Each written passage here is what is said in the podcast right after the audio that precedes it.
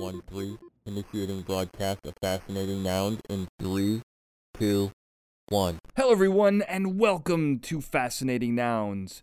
Now, if you are listening to this transmission, we are still the galaxy's most trusted source for incredible people, places, things, and ideas. Now, together we arrive at this curious nexus point, and we will explore the strange, unusual, offbeat, bizarre, intriguing, interesting, invigorating, quirky, quaint, quizzical, weird, wild, wacky, the fun, the frivolous, and the fringe, plus all the spaces in between. I am your host, Daniel J. Glenn. Hello, Fascination. Welcome to the show. So every year, you know, I got to have a holiday episode, and this one is no different. We are going to talk to Michael Krondl, uh, who is a food historian and artist as well. Uh, we're going to talk about holiday traditions, especially as it comes to desserts. So, we're going to talk about the gingerbread man, the Christmas cookie. Uh, we're probably going to hit Hanukkah and maybe a little bit of Thanksgiving. So, we're going to talk about holiday desserts, how we got them, how they evolved, and where they stand now, and why they're so delicious. So, let's get into this. Michael, thank you so much for being on the show today. Let's uh, let's rock and roll here. Well, Michael, I got to ask you the first question I have to ask you. Uh, is it it's Krondl? Am I pronouncing that correctly? It's Krondl. Yeah. Krondl. Now that I love that name by the way because that sounds like a Christmas dessert. Um, yeah, you know we're gonna get into some Christmas desserts. Do you have anything in your family? Any particular dish that's named after you? Do you have a namesake in, in the culinary world? I, I do not, but uh, Krondl mit Schlag sounds like a good thing. Um, what does that mean? so Schlag, is what the Austrians. So the name is originally Austrian, and uh, Schlag is uh, whipped cream, which uh, the Austrians will put on anything and everything. Although I right. probably should not share this with my wife. Yes, Krondl with whipped cream. That's great. That's that sounds delicious. Uh, that's funny. I mean, it's a great name. And so you're, you know, you're a you're a dessert master. You were um, a, a food connoisseur. Uh, you were a chef, I believe, a current culinary arts instructor. You do a lot of different things. Let's talk about your food bona fides first, uh, your bona fides, before we get into the um, some of the other stuff I want to talk about. So, so you want to know if I'm legit, right? I want to know if you're legit, Michael. I'm trying to vet you here. so, so I have a background um, of having gone to cooking school. So I went to cooking school uh, left cooking school and then worked for a while, actually for quite a while, in restaurants. But mm-hmm. somewhere in there, I also got an art degree. Mm-hmm. And so the day job was kind of cooking. And to be perfectly honest, cooking is pretty rote. It's a, kind of a factory job. And so at a certain point, I got really interested in this idea of, okay, well, maybe I can write about food. Mm-hmm. And I'd always been interested about food and history because what actually, uh, okay, I really do like eating dessert. Yes. But this but so that's the secret. That's the secret. Uh-huh. The official version, however, is that I'm really interested in food and history. Okay. And particularly the social history of food and why dessert is interesting, mm-hmm. which is, of course, when when I went to Vienna to do research, I had to eat six in a row. Why dessert is interesting is because it is unnecessary. It's inconsequential. Yeah. Oh, how dare you! And so I've written about spices. I've written a lot about sweet foods over the last few years because they tell you about what a society kind of values, mm-hmm. what a society, how it's made up in terms of its social structures. It tells you a lot about a person's culture, right? Mm-hmm. In a way that potatoes don't particularly, or rice doesn't, because we need that stuff, right? Sure. We need potatoes, we need rice. We don't really need our uh, brownies. well, I mean, I spent, I did a, a research, uh, a study abroad in Ireland, and they might say the, the potato thing might, uh, you know, those might be fighting words because the potato was an extraordinarily nutrient dense food, you know, way back when before we, you know, genetically modified all the, the um, good stuff out. So that, you know, requirements, I think, can kind of change, not only with, as you mentioned, culturally, but also um, as we use food in the modern age, as we uh, change, fundamentally change food, some of those things I think can be adjusted a little bit. I think that's true, but the importance of the potato to the Irish and to other communities that are dependent on it was it was sustenance. Right. You don't have potatoes, you die. Right. Fair enough. You don't have a Sachertorte, you're okay. so why do you need it, right? I mean, Yeah, I can yeah. tell you very easily why I need the potatoes, and I know it can tell you why it's important to the culture because if you don't have it, you die. Right, right, right. But if you or think about chili peppers, nobody needs chili peppers to survive. hmm Uh, nobody needs, you know, an apple strudel to survive. Nobody needs a chocolate chip cookie. Well, some of us do, Right. but most of us don't need them to survive. right. Well, I work very closely uh, on another podcast that I do. You'll find a lot of shameless plugs for myself and for your things. Um, Dr. Michael Denon, he he is driven, he is fueled by chocolate chip cookies, so he might have some words with you there on those in particular. But I understand what you're saying. Uh, I mean, it's interesting to think about dessert because. I, I want to get how you define it. But before we get too long on this food path, I'm afraid I got to take a little detour here because you know you wrote the book Sweet Invention: A History of Dessert, which we're going to talk about. It's our holiday episode. We're going to get into specifically Christmas or holiday, Hanukkah, uh, even some Festivus, uh, some Festivus dishes here. But you mentioned art school. You kind of glossed over it, but you're quite an established artist. I mean, you've been doing, you know, exhibits and exhibitions and galleries since, you know, the 80s or whatever. I mean, this, you've been doing this a very long time. This, in some ways, you live two parallel lives here, Michael. So I would be remiss if we didn't at least mention your artwork. And hopefully, there's some crossover between food and art. You know, are you a gingerbread house master? Do you create, ex, you know, exorbitant architecture out of cake? You know, what are we doing here? the interesting thing about that is that uh, so I went to art school. I did years and years of art history. Mhm. And when you actually talk about sweet foods, they often very closely relate to movements that are going on in the art world at the time. So that if you look at desserts in the Renaissance, they kind of connect to Renaissance, let's say sculpture painting. If you look at the same in Victorian England, they're making these things out of sugar that kind of looks like a cuckoo clock or some sort of ornate Victorian. I always think of the Albert Memorial in in London, Mhm. which is this huge ornate, kind of ugly monument to Prince Albert. Yeah. And you look at the cookbooks and they're doing the same thing. Yeah. So there is that connection. Yeah. So my art history background was actually super, super useful in understanding a dessert to the point that particularly in the Renaissance in Italy and a little bit later into the early Baroque, you would actually have the same artists making sugar sculptures Hmm. as were making bronze sculptures. Wow. So Bernini, the guy who made, uh, you know, who built part of St. Peter's, the guy who built the famous Trevi, or designed, I guess, the famous Trevi fountain, there are actually drawings that he made. He was apparently best buds with the Queen of Sweden. Wow. That's a long story. Sure. Anyway, Probably a fun one, but yeah. yeah. Best buds with the Queen of Sweden. Uh-huh. and he was designing all of these sugar sculptures for her table. Okay. So this is like the most important artist of the 17th century, if I got my dates right. hmm The most important sculptor of the 17th century is making sugar sculptures. Wow. Okay. So there is an intimate connection, and the explanation for that is kind of you were Renaissance slash Baroque artist, you did stuff for hire, right? yep. So, oh, we need, you know, a giant sculpture to go in the middle of our piazza, you do it. Mhm. Oh, I need a sort of a small scale sugar sculpture for my dinner party, you do it. Right. They're all freelancers. They were all work for hire. right. Yeah. Exactly. that's that's so that's kind of one story of the connection. The other side of the story Okay. is, and it actually took me a long time to figure it out. So both food and art are physical objects, right? They're things. hmm They're not like music, they're not like literature, they're things. You can pick them up, you can look at them, you can turn them around, and you can consume them in a sense, you know, the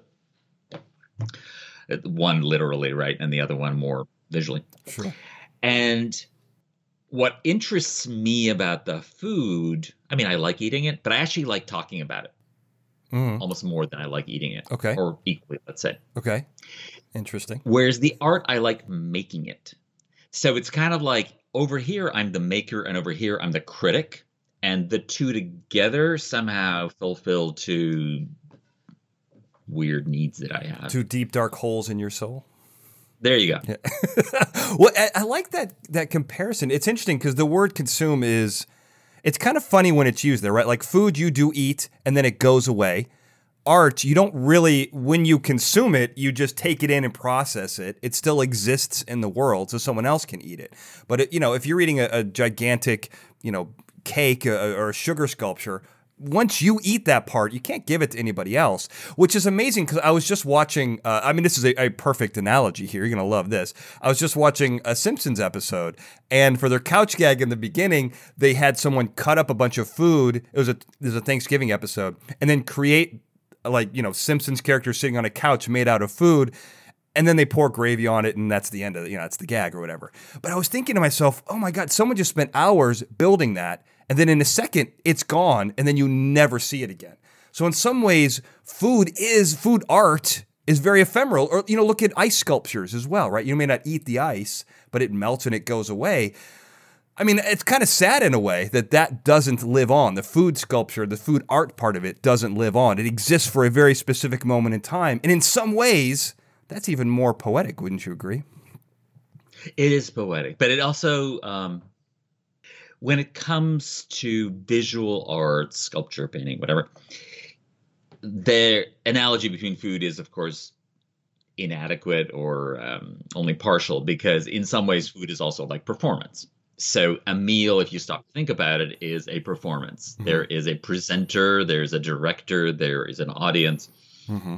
And there's this thing that exists for a certain period of time and then disappears. I right. always like to compare Broadway plays to fancy restaurants in New York City because okay. in both cases there are sets, in both cases there are in essence servers, there is a product. They cost about the same. It's going to cost you. they take about 2 hours. Sure. And at the end of it, you have a very similar kind of product, okay. for lack of a better term. Experience. Experience. That's the product. yeah. Term. Okay. So yeah, so I do think that there is. I mean, it's certainly true that historically the French have always thought of cooking, but particularly pastry making, as an art, as an applied art, right? Kind of like yeah. fashion, right? Yes. Or jewelry making, or something like that. Something you need a lot of training for. Something that goes in and out of fashion relatively quickly and something that is historically was something that only the very, very wealthy could afford actually i mean almost like a trade yeah i mean sort of well except that a trade more like uh, Armani than you're a local plumber. right, right, yeah, yeah, yeah, right, right, right. Uh, there wasn't like a union, I guess, but yeah, no, right. But I was thinking something. It was a union. Actually, there was a union, and that of that artists. We can go there. If uh, no, no, not not for artists, for pastry makers. we may go there. That, that, I like that. Well, I want to get to um, I want to get to dessert because how you define dessert is interesting. But I got one more question uh, before we go into that. You know, you do you have a large collection of antique cookbooks? I mean, you quote them a lot. I mean, cookbooks, in a lot of ways, you've referenced them already as being uh, kind of the the moment where what's going on in the zeitgeist as it relates to food is kind of captured in literary form in these cookbooks. I mean, it tells you what was going on either artistically or what was available and people were doing what were, you know. Uh, do you do you have like a large collection? And I imagine you've you've read a bunch. I don't. I don't. And the reason I don't is partially I don't have the money. Yeah. Because these things are often expensive. I don't have the space because I live in New York City. Yeah. But the perhaps the most important thing is that these are all have historically been available in libraries. Right. Uh, so they have these, you know, um, collections of 16th, 17th century cookbooks, and that's how how I started was going into physical libraries and digging these things up. Mm-hmm. However, over the last 10 years or so, so much of this has been digitized. Right. And I recently did a project where I was trying to prove that something to do with chili peppers because that's my other interest in food is spices. yeah, and right. you wrote a whole book on it. Get, yeah, I wrote a book yeah. on it, and it it actually connects with Christmas a lot in terms of yeah the sweets. Right. But I was trying to prove something about spices in Europe. They were introduced relatively early. And so I managed to basically pull up pretty much all of the spice books that were written in the 16th century. Wow. Okay. Uh, with copies from here and there and there, and you know, this particular version, this particular version, this particular version, mostly to learn that everybody was just ripping everybody else off. Right. Nothing changes. right. sure. Right. So there were essentially like three texts, and like by the end of the century, everybody had just quoted everybody else, the three texts, Yeah. and had quoted the people quoting everybody else. sounds like the internet. Sounds like sounds like the analog internet. Yeah. So much. It was so much like Yeah. that. Yes. Wow. I mean, that's interesting when you think about it. I mean, in some ways, that raises the question whether people were actually cooking like that or they were just thinking that's how everyone was cooking because they copied the first guy who was there's only one guy cooking like that and they all just copied and pasted. I think that's the other thing about cookbooks is like if you go to your Barnes and Noble today and look at the cookbooks, how many people are actually cooking that stuff? Right. Yeah, right. That's a good that's a good yeah. Same thing Yeah, in yeah. 200, 300 years ago. That's it. I mean, yeah, I imagine they didn't have like celebrity chefs back then, but I'm, you know, they might have. I mean, you know, you still had people who were royal, working for the royals or whatever, but were they writing cookbooks? It's an interesting question uh, that I don't know, but I imagine all of them, or at least through this cookbook research, you figured out when dessert happened, right? Like I want to get to dessert here because I have a sweet tooth, Michael, and I would be remiss if we didn't we didn't get to it um, because I got to know why do I like dessert? Where did it come from? Was it always sweet? I got a lot of questions here, so start. Tell me how do you how do you define it first um, for for the structure of your books and for our conversation? So this is the difficulty of what people call what they call. Mhm. In other words, Mhm. if that makes any sense, Sort of. sort of. Yeah. So what we call dessert is a very specific kind of uh, direction, very uh, specific origin, which is dessert comes from the French word dessert, which comes from the word for desservir, which comes from the fact that in the Middle Ages they would have a bunch of stuff on the table, they would remove it or unserve it, Mm. de- Deserve, servir, right? Yeah. deserve it, Right. and then they would put something on the table Right. something else on the table. So that was the thing that they put on the table after they'd taken all the other stuff off. Okay. right. the problem with that is that it kind of at that point meant something different. It probably meant a bunch of dried fruit, Mhm. maybe even fruit fruit, Mhm. and possibly some cheese. It didn't really mean what we would think of as dessert. okay. So fast forward sometime into the kind of the court of Louis XIV, 17th century, and now the French are serving everything buffet style. So you get this giant, think of uh, a cruise ship or something, or hotel All right. buffet. Sure. So I'm they're thinking serving Vegas. Ve- Vegas works too, right? Vegas has gigantic. Vegas, Yeah. Okay. perfect. All right. All right. So they put everything on a giant table. I mean, people who can afford this stuff, right? Everybody else is eating gruel. hmm Right. But um, the people who can afford something better than gruel Uh-huh. will put the roast boar and the roast pheasants and the pies, the fish pies and what have you, on the table all at once. And there'll be enormous amounts of food because that's how you show off you're rich. And in the middle of it, there'll be little sweet things like creme brulee or other kinds of custards or little apple tarts or little donuts or something like that. Sure. And then they would take that away. They'd bring on another big old course. That would be the second course. And there'd be a few more of these sweet things interspersed. The term hors d'oeuvre, Mhm. you know, or as in like an appetizer, Yeah. were these little dishes because they were outside of the oeuvre or the work. Okay. All right. And then at some point they figure out, okay, two giant courses is not sufficient. We'll go with a third giant course. And this third giant course was all sweets. So it was pastries, it was candy, it was uh, cookies, Yeah, you name it. right. They would pile this stuff in giant pyramids. And this sort of is what we think of as dessert, this final course, except that they're not calling that dessert, they're just calling that the third course. Okay. Fast forward another 200 years. It's taken humans a while. This this is a this is an evolution, a Oh, process. Yeah, this is like this is evolution. Yeah. This is the evolution of dessert. Yeah. what is it that we sort of started on all fours and then now we eventually get to the point where Right.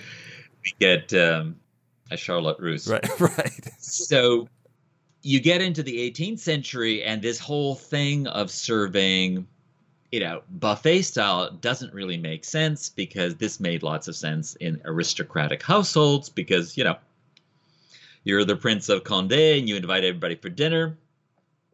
And you have lots of food, servants, servants, servants, lots of food, servants, servants, servants, lots of food. In all these cooks and chefs and pastry chefs and dessert chefs that have been working for the aristocrats, of course, all lost their jobs in France Right. because there was something called the French Revolution. Right. Yeah. A lot of people out of work. A lot of people off. Yeah. Yeah. A lot, lot going on Yeah. there. Yeah. Yeah, a lot going Yeah. on there. But the aristocrats either escape to England or they lose their heads, literally. Right. And now you got all these unemployed chefs and pastry cooks and candy makers. And so they set up shop. Hmm And this is actually where the restaurant as we know it originates Hmm. because you got all these guys out of work and it is guys, right? Right. These guys out of work. And so they open up little places to go and eat. And of course, now you're sitting down at a restaurant, a giant buffet isn't going to work. Right. They they hadn't gotten to the Vegas bit yet. right. America's America's changed that a little bit, but uh, yeah, back then. yeah, we're yeah, America always sort of reverts a little bit. Yeah. right. Yeah. So now now they're just serving instead of serving buffet style, which they used to call service à la française or the French style, they now go to the Russian style of service, which now they call service à la russe. And this is like one meal after you know, one dish after another after another after another. So you sit down at the restaurant and I'm like, I'd like one of those, then I'd like one of those, and Mhm. so on. And now finally we get to what we think of as a meal that begins with something savory, you know, an appetizer, then there's a main course, and there's usually France, so it's a whole bunch of main courses, right? hmm And that eventually you get to this final course or courses that are called dessert or dessert. Got it. So it takes kind of from the Middle Ages when it's a bunch of nuts Yeah. and maybe some candied fruit to the 19th century where it becomes an actual course unto itself, right? So that's like dessert, which is something that refers to a course in a meal. Got it. And it becomes French pastry finally. I mean, that's Then what somewhere in there, there's French pastry too. But here's the thing that's a problem for me always. Mhm. And, you know, let's call it a semiotic problem. Okay. All right. because we eat sweet foods all different times of day, right? We there's lots of food that we eat for dessert, and then there's food that we eat that are sweet that we don't think of as dessert. You know, breakfast cereal. Americans typically do not eat breakfast cereal at the end of a meal. Right. Well, yeah, and kids. there's more sugar in Yeah. it than there is in that piece of pie. I mean, there's a cereal called Cookie Crisp. So, I mean, right or you know something like that Yeah. or you know kids come home and eat their oreos with their milk Right. It's not like a dessert course or mm, a donut for breakfast I, right, right. Waffles. you know yeah, mean, yeah. right? Mhm. waffles so there's tons of sweet foods that we eat that aren't technically dessert and that's why I sometimes kind of like say sweet foods and dessert because it's a little hard time. I have a hard time putting them fully and thoroughly into their particular slots. Right. Well, one is like a course. One is something you have after a meal, and other things are things you eat. You can eat sweet things without it being part of your meal. I mean, nowadays, right? I mean, because a lot of what you do is the history of food, and you know the way we eat now is very different than the way we ate before. And it's also interesting at this point. You know, I, I did a whole episode on how the military um, has affected the way Americans eat food. And you know, you're talking about a lot of the sugary and foods that we have now. A lot of that was used as preservatives. So a lot of the food we eat now during the day has a lot of sugar, salt in it, which is directly related to the military history. So in a lot of ways, we eat more sugary foods now than in any point in history. So I'm guessing if you know the ancient Romans were here, everything we would only be eating dessert to them, really. Um, if you were to qualify it as a food and not as a course of a meal. Right, except the dessert is invariably sweet. Right, As of, you know, whenever. right. So we do we do elide the idea of sweetness and dessert, Mhm. but so desserts cover dessert covers part of it, right? Right. but not all of it. Right. Yeah, yeah. No, that makes sense. Well, I mean, it's interesting because as I was reading this, you know, I think you talk a lot about sugar, like sugar becomes the key to this whole thing, the availability of sugar. Because uh, I think you mentioned in, your book how before, you know, uh, before it was real, before, I mean, before we started enslaving people and having them harvest sugar for us, sugar was very difficult to get and extraordinarily expensive. And so some of the early cookbooks that have, as you start getting into, you know, what were the things that were made around holiday time, the the ingredients were extraordinarily expensive. You don't think about that. So sweet things were very rare, if I'm understanding it correctly. They were very rare, and they were very much way a way of showing off. Right. So that Like a grill, like you put like that- you know you have gold teeth or you have you know a lot of chains. Yeah. That's how you show it off. Now, back then it was sweet food. Right. Or or these days you get a custom made wedding cake that costs you sixty thousand dollars. That Right. is still a way of showing off. right. I guess so. Do they have sixty thousand dollar wedding cakes? I'm not in that Oh, bracket. yes, do they? they okay. do. All right. Clearly, I'm not one of the. I'm not one of the one percent. Obviously, that's that's nuts, Michael. yeah, yeah, yeah, yeah, yeah. But that's a way to no, show I, it. I, I, I was trying to figure out at one point. One of the Hearsts got married a little while ago in, um, I want to say in San Francisco, but so, somewhere sort of in that area, in the Bay Area. And I was trying like crazy to find how much they paid for the wedding cake because the wedding cake was six feet plus high Right. and covered with all sorts of gold and you name Yeah. it. And I just like that particular secret uh, eluded me, unfortunately. but I, if, if that was less than fifty thousand dollars, I'd be surprised. That's amazing. Shows you what I know, Michael. Uh, shows you what I know. Well, I want to figure out how, um, because one of the things that makes the holidays so great, you know, amongst all, not only cultures and religions, uh, is this idea of having very specific desserts for the holidays. You know, we you know there's there's Christmas cookies, there's you know Hanukkah latkes, um, you know there's the Festivus meal. These these are kind of interesting. So I'm curious, how do we go? How do we go from establishing desserts to then kind of establishing traditional pieces? Before we get into specific stuff, I, I'm kind of curious how we get specific religious or cultural desserts for the holidays. I'm gonna go back to a slightly uh, to an, ana- to an, an analogy that maybe doesn't connect so much to Christmas, but connects to Diwali in India. Okay.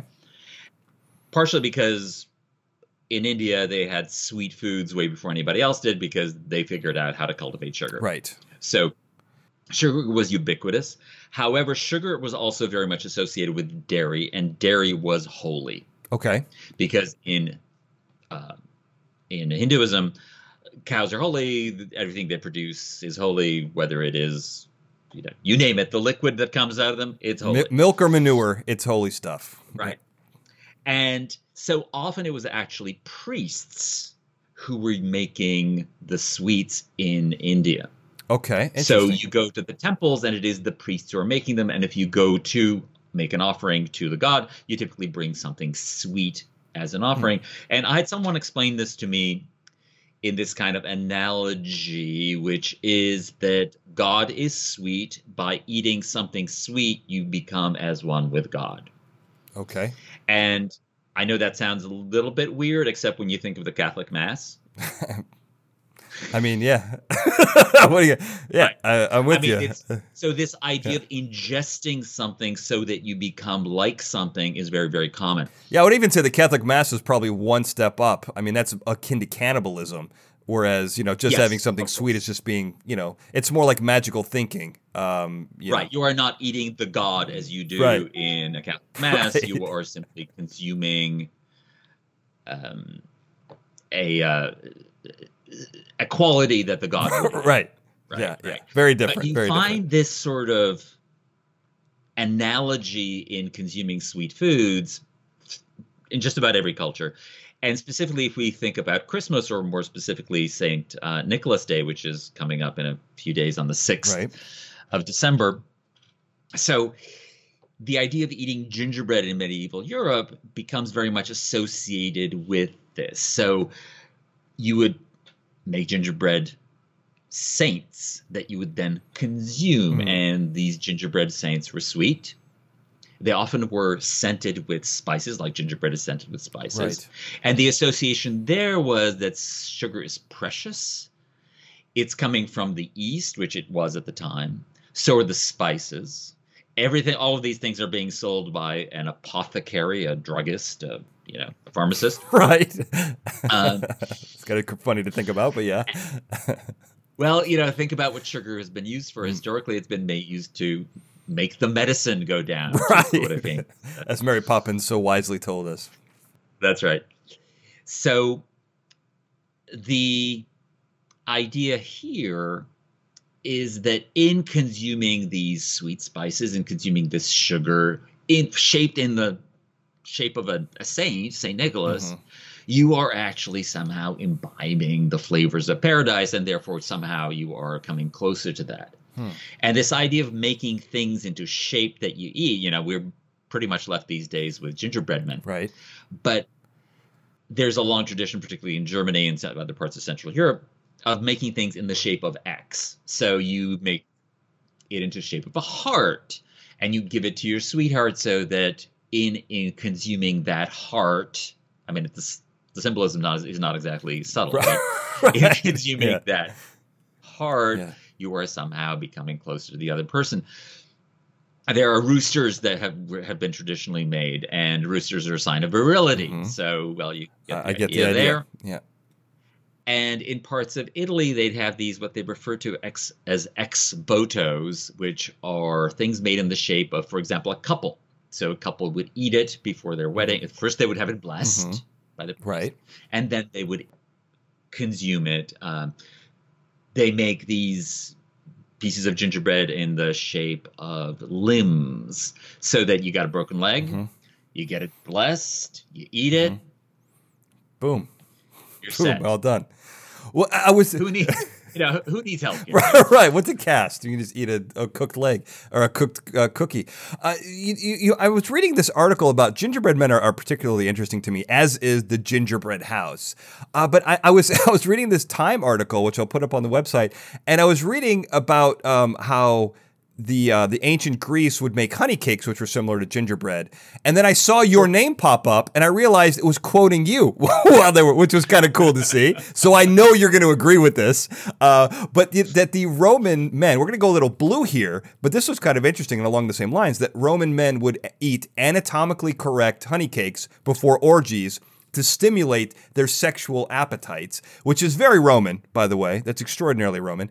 Um, but also, it, it also is that connection between I'm eating something, I want to generate my appetite, and then I'm eating, you know, the uh, the various body parts that I want to be stimulated. Uh, there's a lot going on there. You know, there's a lot of trying to connect yourself with an act, with qualities that I think, you know, that's what you're kind of getting to, right? That's the essence of this. Sure. I mean, you are literally you are what you eat, right? Right. And here it's quite literal. Right. And I think that there's this kind of virtue slash whatever you want to call eating anatomically correct body Mhm. parts. That represents one thing, but also people will these days abstain for sugar, right? From sugar. Mhm. And that is a way of virtue signaling. You know, Mm, I mhm. have discovered that sugar is terrible for me, and therefore, no, no, no, no, no, no, I won't eat that particular cupcake. Right. Right. That makes sense. So it flips in terms of that, so that whereas consuming sugar for the wealthy was a sign of privilege at a certain point because nobody else could afford it. By the time you get into the 19th century, sorry, I'm a historian, have to go back a couple hundred all right. years. By the time you get into the 19th century, sugar was cheap enough. And again, why was it cheap? Because we were exploiting human beings to Mhm. grow the stuff Right. But it was cheap enough that in Europe uh, during the, during the French Revolution, we're getting back to the French It's Revolution. the center of During the. French Revolution, women rioted in the streets. Literally, there's accounts of women rioting in the street demanding cheap sugar Mhm. because they'd so gotten so used to having sugar in their co- morning coffee. wow. So it's kind of, I mean, I'm sort of thinking of the millennials riding in the streets because they can't get their five dollar cup of coffee. Right, right. That is so funny. I mean, it's uh, societies are so similar. When you go back and you really look at history, nothing changes. Human beings are fundamentally we're the same selfish people who are entitled and get used to situations so quickly uh, that you know we turn on a dime and take down our governments because we didn't get the sugar that we wanted. The cheap, the gas isn't Yeah. cheap enough because we're used to gas. Doesn't matter where we get it or how it, you know, who's exploited. It's it's interesting to think about. I mean, when you even when you come down to desserts, I like the analogy though. It's like Americans run on Yeah. gas and the French run on sugar and right yeah right i mean it's close you know um, so i have a question about gingerbread men before we leave that because i was reading and I, some of these stories i don't know if they're apocryphal or not and hopefully you'll you'll set me straight if they are but the classic story is that the gingerbread men were kind of maybe it wasn't created by but definitely popularized by queen El- elizabeth i in the 16th century where she would kind of make cookie figures of her favorite people at court or dignitaries. Is that?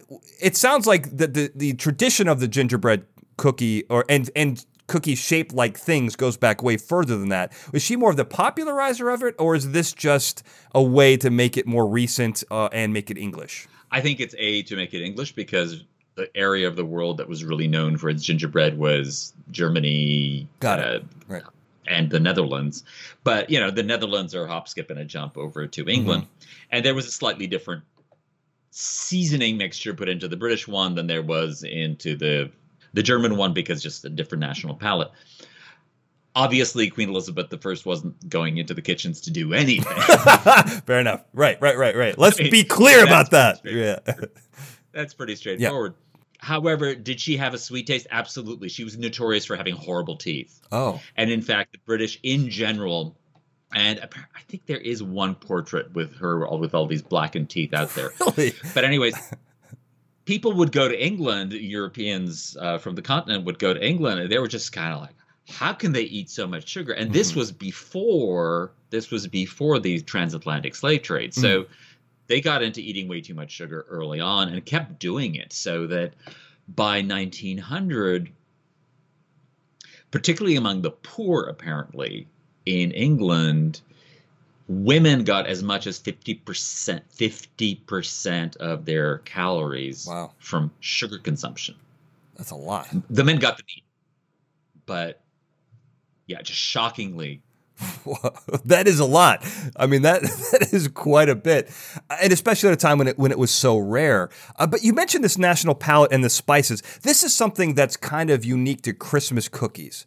And I want to talk about this a little bit because you know uh, spice cookies as have their root in medieval cooking: ginger, cinnamon, nutmeg. I mean, my mom would hoard when I was a kid would hoard jingles, which were you know anise spiced uh, cookies. They were delicious, but it's not like anything else you taste throughout the rest of the year, except with like spice drops. Spice drops have also are, are very spicy candy.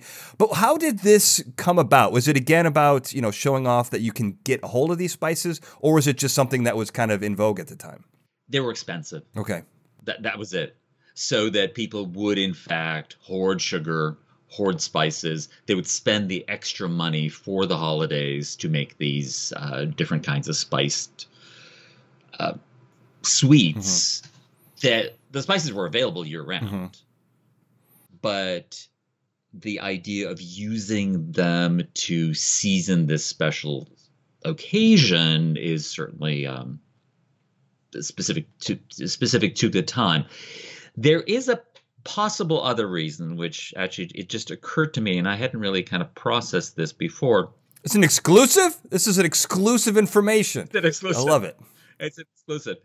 But what happened was that in the Middle Ages, the people who ran the spice trade and actually later on the sugar trade, because they at one point controlled all the sugar in the Mediterranean, were the Venetians. Okay. Now, Venice today is an amusement park. It's always hard to imagine this being like one of the most powerful cities in the world, Right. but for a time it was. And the spice fleets would come in at the end of the year. It had to do with the weather Okay. because the Mediterranean is uh, hard to navigate in the middle of winter. So they would pick up all of these spices in Alexandria in Egypt, and they would arrive in Venice, kind of Novemberish Okay. and then they would of course spe- send the stuff all over Europe.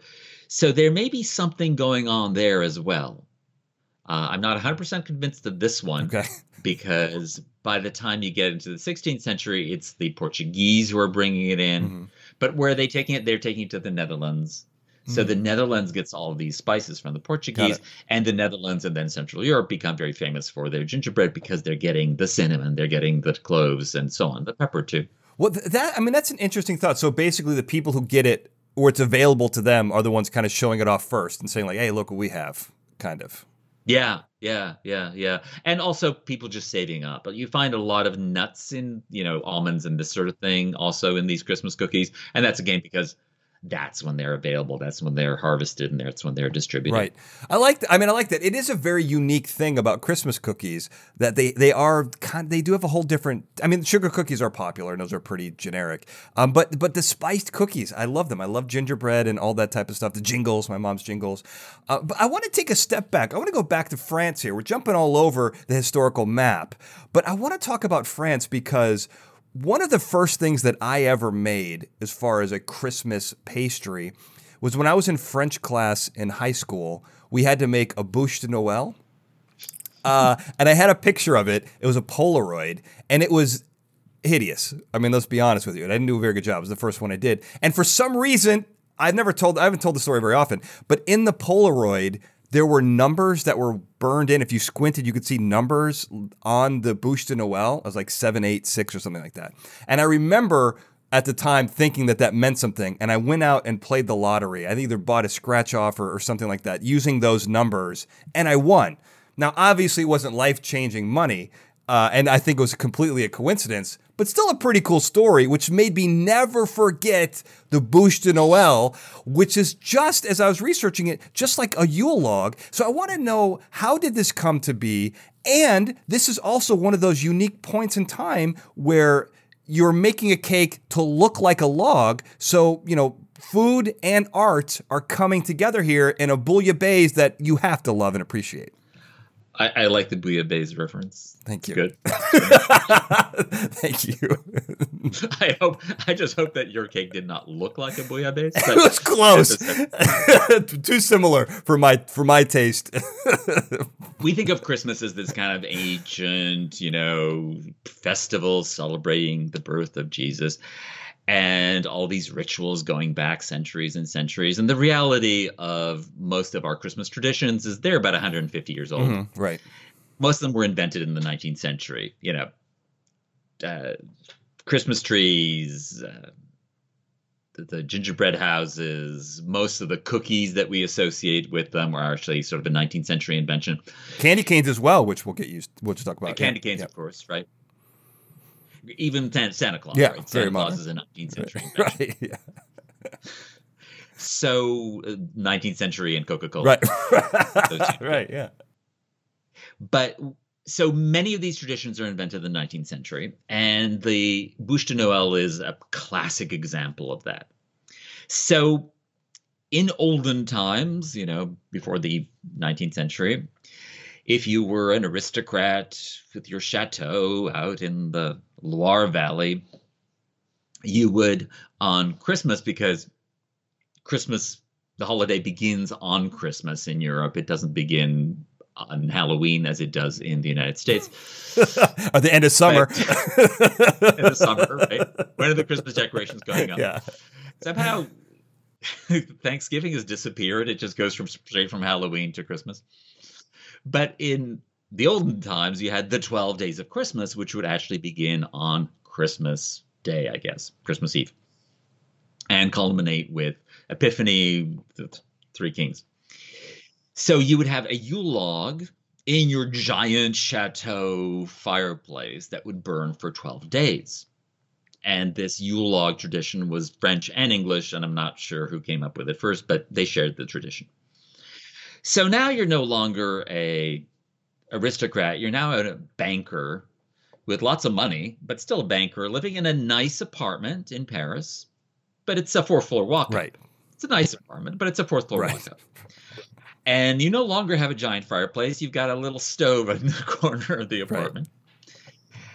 You're not going to get a Yule log and drag it up the steps. right. So some confectioner, and it's not actually clear who exactly came up with Mhm. this, they decided, well, let's make a cake that looks like a Yule log. You'll bring it up the stairs and you'll have it at Christmas. And so, somewhere in the mid 19th century, the first references begin around then. You get confectioners or uh, dessert makers making these Yule logs that people could make. They could take them up to their nice bourgeois apartment, put them on the sideboard, and everybody say, "Oh, what a pretty thing that you bought!" Right.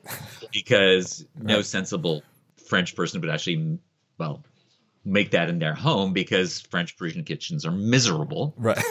so they go to the local corner where you've got somebody who's been doing this for 30 years and can Mhm. actually knows how to bake hmm and you bring the thing home so that's the tradition now the thing that has been going on over the last maybe 10 15 years or so hmm is that now all of the pâtissiers are competing who can make the coolest craziest Yule log Okay. I like it. and it. now if you go to Paris or just Google, you know, Bûche de Noël Paris, you'll That's easier. That's easier, by the way, than going to Paris. Well, yeah. less and fun. cheaper. Less definitely. fun. Definitely. less fun. yeah.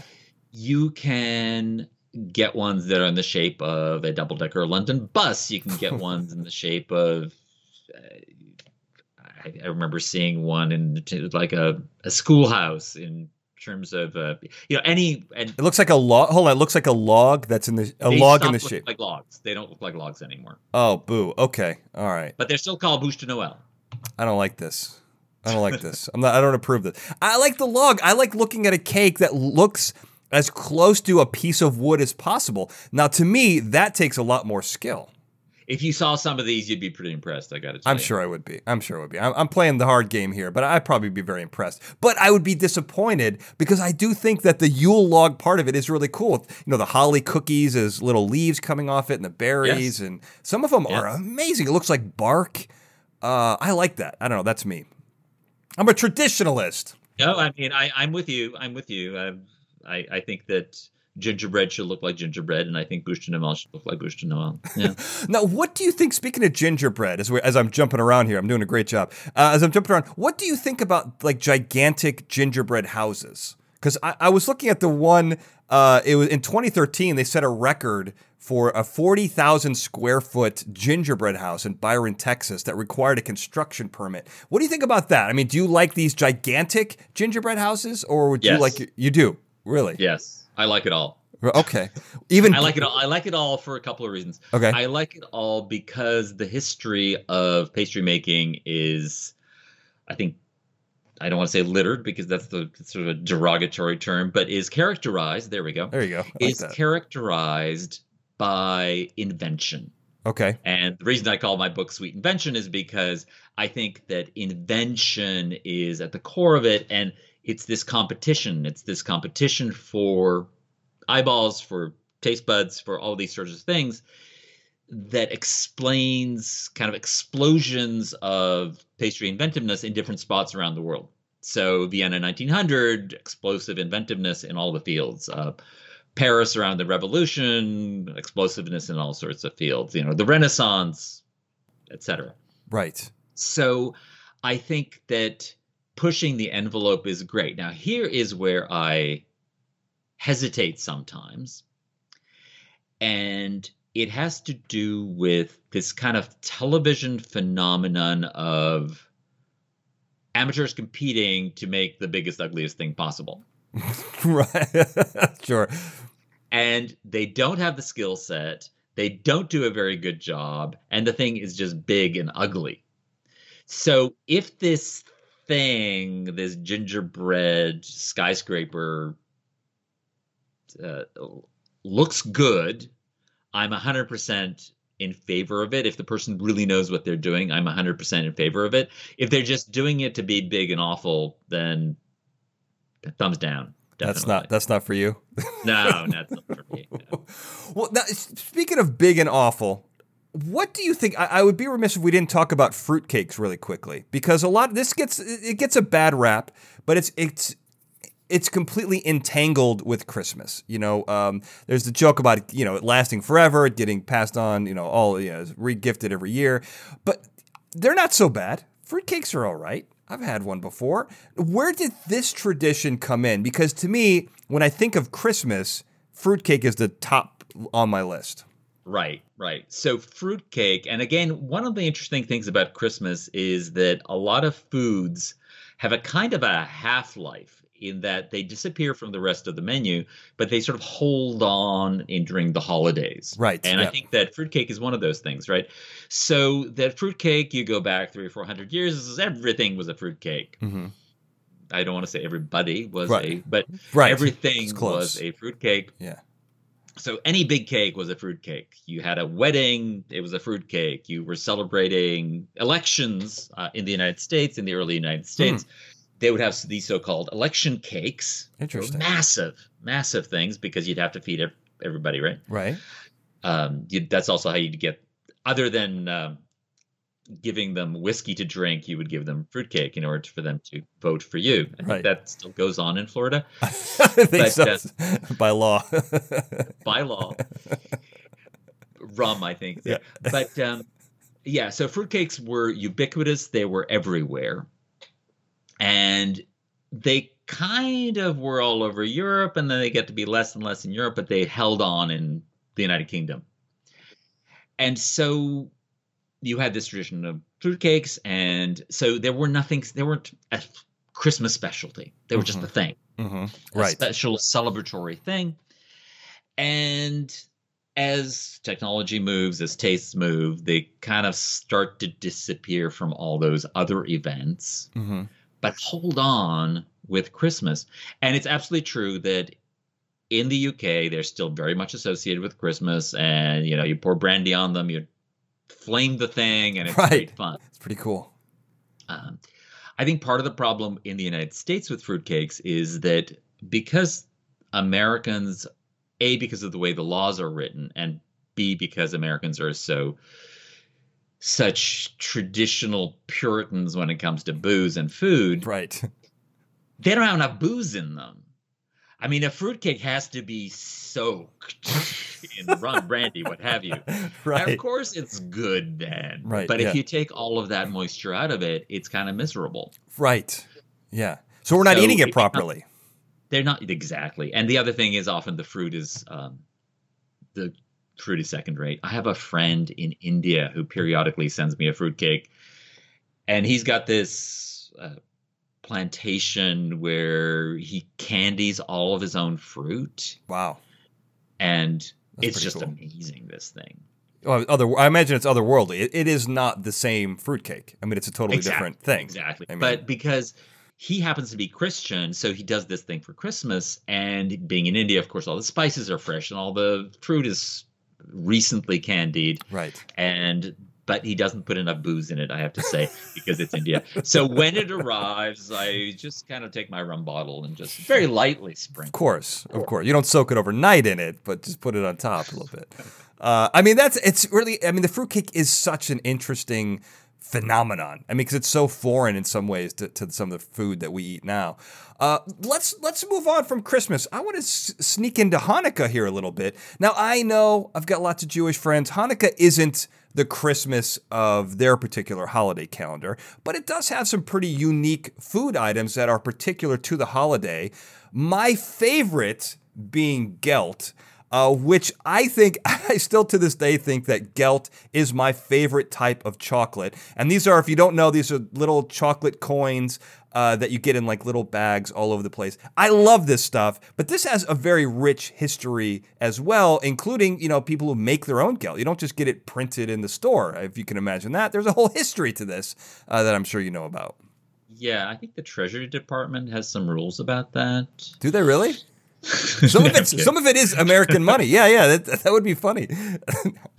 Right, no, but uh, but again, it goes back to why do you eat money Mhm. to be rich, right? You Right, eat money to be rich, and that's why you give people money so that they will be prosperous. Right.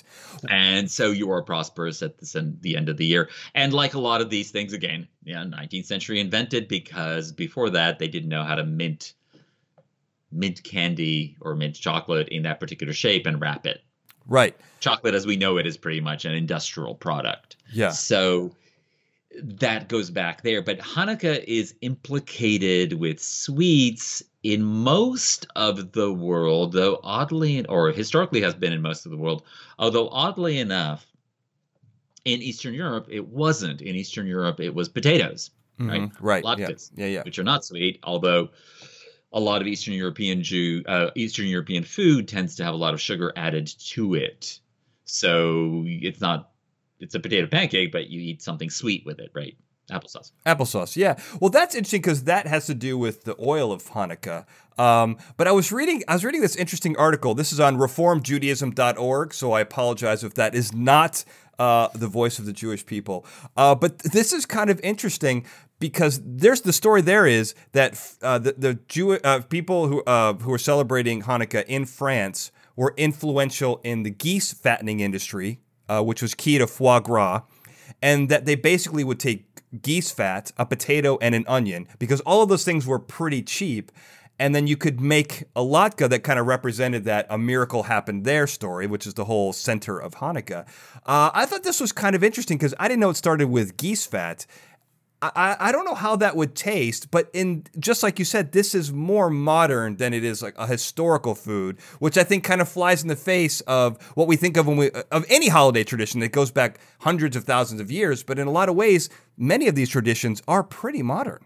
They are. And again, I am not an expert on Reform Judaism or Judaism in general, but to the best of my knowledge, this elevation of Hanukkah had very much to do with, again, in the 19th century, um, when Jews were allowed to escape the ghettos in most of Europe, they had this huge holiday, Christmas, and they kind of needed something to at least compensate for a little bit. So Hanukkah became much more of a bigger deal. Right.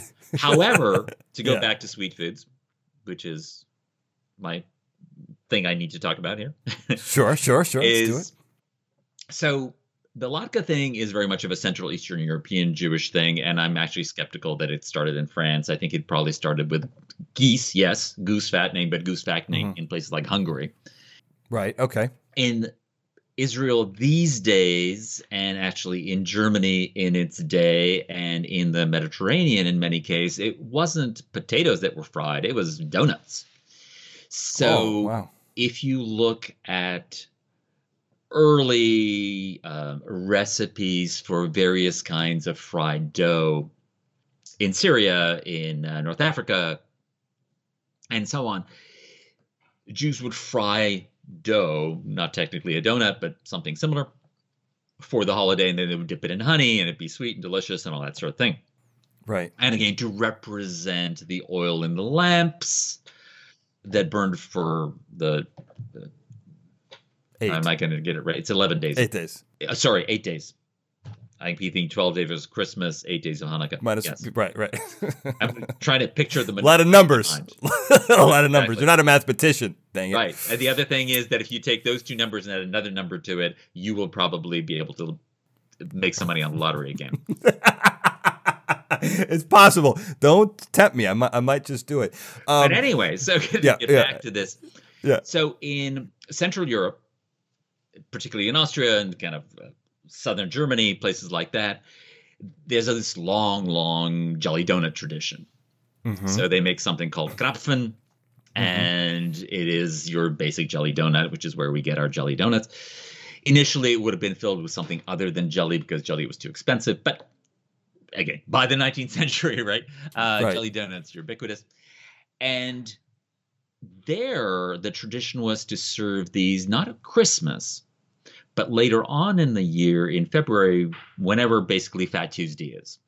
So Mhm. Okay. the traditional thing for Fat Tuesday, which is why Fat Tuesday is called Fat Tuesday, Right. because you fry in fat. Because then you couldn't eat fat uh, for several uh, weeks after that. But so this jelly donut tradition travels with the Jewish diaspora to Israel. And now these days, something called sufganiyot, which apparently was a completely made up word. Ancient Hebrew does not have a word for jelly donut. no, get out of here. And it's not in the. It's not in the Torah. That's it's weird. not, jelly donuts are not. So now they have these sufganiyot, and apparently there's these competitions, and they fill them with anything you could possibly imagine. So there are all these kind of new wave sufganiyot uh, filled with, uh, you know, creme brulee or things like Sure. Yeah. Sure. They doctored him up a little bit. Sure. Uh, I mean, I mean, I love that. That is the jelly donut is not my favorite, but if you put a lot of other things in it, you know, one of my favorite donuts growing up was a, a frosting filled cream donut from Dunkin' Donuts, which I wouldn't touch now. Uh, but you know, I, I've done that before for sure. Oh, sure. Yeah. All right, so we're, we're coming up on our time here. We've, we've missed a lot, but hopefully, can you stick around? I want to get to Thanksgiving. You called it the forgotten holiday here, Michael. I don't want to forget it. Can we do a bonus episode, 10 minutes on Thanksgiving? Sure. We'll do 10 minutes on Thanksgiving. I love it. All right, we're going to talk about pies. Pumpkin pies are my favorite. But before we do that, we got to tell people how to get this. We only scratched the surface. Obviously, only uh, on desserts, we definitely didn't even scratch the surface. But on holidays in, in particular, uh, where can people find your book and, and, where can people find you if they want to get in touch with you? You can uh, track me down at michaelkrondl.net that's probably the easiest thing. And as far as Sweet Invention, it's available at a bookstore near you, and there is an audio version of it too, if I remember correct. No, wait a second. You know what? There isn't an audio version of it, but there is a there's a digital version of it as well as a hard copy. You should do the voice for the digital or for the audio version. You should demand it. Uh, I you should. got a great I voice should. for it. Yeah, Yeah, of yeah. course. Get a little extra, get a little extra dough, as they So say. Extra uh, fried dough. Yeah. And of course, you can find our show, Fascinating Nouns, on Twitter. It's at Fascinating Noun, Facebook at Fascinating Nouns, and fascinatingnouns.com if you want to find all things of the show. Uh, but Michael, this has just been a great, a great trip, a, great educational uh, experience because I love all this, you know, Christmas desserts. I want to know where they came from, and you're the guy for it. So thank you for all that information and for being on the show today. That was a pleasure. Thank you. And I want to thank everyone for listening. Have a good night. Fascinating Nouns is a Glencoe production and is hosted and produced by me, Daniel J. Glenn. The show producer for this episode was Sarah Brandt. The Fascinating Nouns introduction was produced by Daniel J. Glenn and E.A. Barrientos, with music and sound design written and performed by E.A. Barrientos. And I'm guessing after listening to this, you never want to miss another episode you're going to want to subscribe. We are on all of your favorite podcasting platforms, and we even have links right there on our show website, which is fascinatingnouns.com. You can find all the links right there. And let's say you don't have a favorite podcasting platform, that's no problem. You can listen to every episode right there on the website, which is once again fascinatingnouns.com. And while you're there, don't forget to sign up for our newsletter. It's a great way to learn more about the episodes that you're listening to, find out about upcoming episodes, and to just keep in touch with the community. It's right there on the website. Speaking of community, there's no better way to stay in touch than on social media, and you can find links to our show's Twitter, Facebook, Instagram, Pinterest, and YouTube pages right there on the front page of fascinatingnouns.com. And speaking of YouTube, there's a video version of this episode there right now, uh, as well as other past episodes and all future episodes. It's going to be right there, youtube.com backslash Daniel J. Glenn. It's a great way to see all the guests and, uh, you know, check it out live and in person. Feel like you're there in studio. Great way to do it, youtube.com backslash Daniel J. Glenn. And finally, if you like this show, you're going to like everything that I do. Go to danieljglenn.com and check out all of my projects and see what's going on. Once again, thank you for listening. End of transmission.